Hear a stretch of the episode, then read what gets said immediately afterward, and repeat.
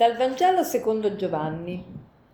In quel tempo Gesù, alzati gli occhi al cielo, pregò dicendo: «Non prego solo per questi, ma anche per quelli che crederanno in me mediante la loro parola, perché tutti siano una cosa sola, come tu, Padre, sei in me e io in te, siano anch'essi in noi, perché il mondo creda che tu mi hai mandato, e la gloria che tu hai data a me io l'ho data a loro, perché siano una sola cosa come noi siamo una sola cosa.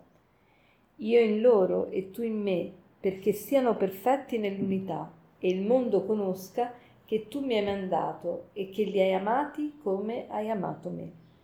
Padre, voglio che quelli che mi hai dato siano anch'essi con me dove sono io, perché contemplino la mia gloria, quella che tu mi hai dato, poiché mi hai amato prima della creazione del mondo.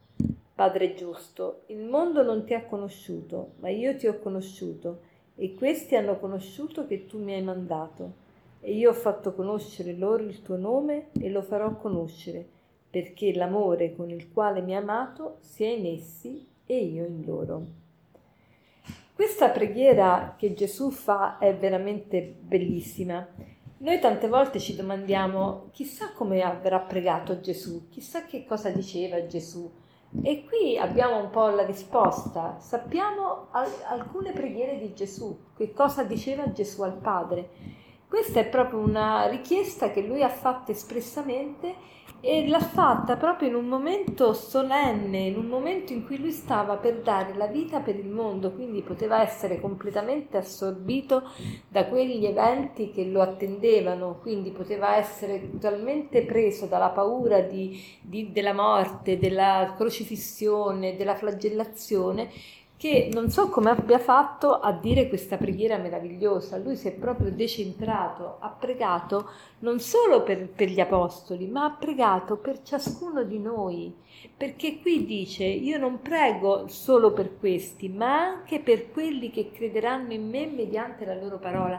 Quindi c'eri tu, c'ero io, c'era Patrizia, c'era Sonia, c'era Francesco, c'era Maurizio, c'eravamo tutti eravamo lì presenti. È meraviglioso questo, che Gesù ha pensato a ciascuno di noi nel momento solenne del dolore. Lui ha pensato a noi e ha pensato a volerci tutti insieme, tutti uniti. E perché ci vuole vedere tutti uniti? Perché siamo fatti a immagine e somiglianza di Dio, e Dio è uno.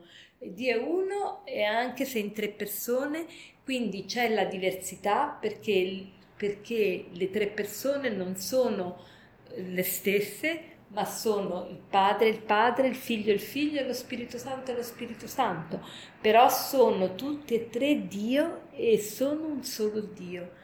Quindi le differenze anche tra di noi ci sono e ci saranno sempre, ma noi dobbiamo imparare non solo ad accoglierle, ma a valorizzarle.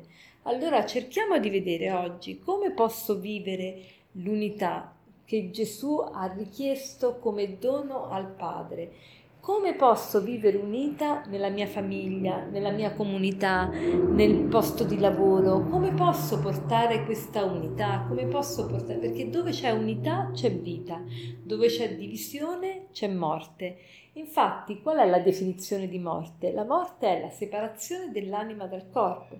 E quando è che una persona muore? Quando gli elementi chimici non sono più uniti, non collaborano più tra di loro, ma ognuno va per conto suo, e allora ecco che c'è la morte, ecco che gli organi non funzionano più, ecco che gli elementi che compongono il corpo umano si disgregano e vanno a fecondare la terra, ma c'è il cadavere, la persona ormai non c'è più.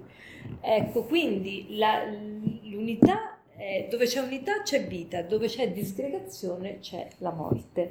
Allora, come facciamo per costruire l'unità? Prima di tutto dobbiamo fare come Gesù, dobbiamo chiederla, perché è un dono di Dio, quindi chiederla a Dio Padre. Ma poi dobbiamo anche impegnarci e lavorare per essa. E come si fa a lavorare per essa? Ecco, la Trinità ce ne dà un esempio. Che cosa vuol dire vivere la vita della Trinità? Vivere la vita della Trinità vuol dire vivere per l'altro, il Padre vive per il Figlio per il Padre, lo Spirito Santo per il Figlio, è così. Infatti la Trinità è un solo Dio. Perché? Perché non è uno più uno più uno, perché farebbe tre, ma è uno per uno per uno e fa sempre uno. Perché l'uno vive per l'altro. Dobbiamo imparare a vivere per l'altro. E vivere per l'altro vuol dire vivere per promuovere la diversità dell'altro. Far essere l'altro veramente altro da me e non omologarlo, non cercare di conformarlo, non cercare di sopprimere quella che è la sua identità, la sua individualità, la sua originalità. Allora, impegniamoci in questo. Per concludere volevo raccontarvi una storia che è successa veramente in una famiglia.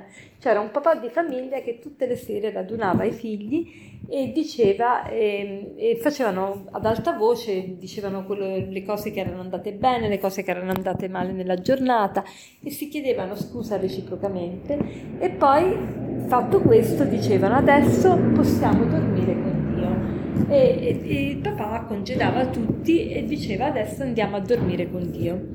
Una sera questo papà litiga fortemente con la moglie e non ha il coraggio di radunare i figli e il coniuge e quindi non fa questa preghiera e i bambini ovviamente ne risentono e quindi che cosa fanno? Vanno loro nella camera da letto dei genitori, si mettono a saltare sul lettone e dicono papà, ma questa sera non dormiamo con Dio? E questa frase ha talmente sconvolto questo papà che immediatamente ha fatto pace con la moglie e finalmente hanno dormito con Dio. Buona giornata.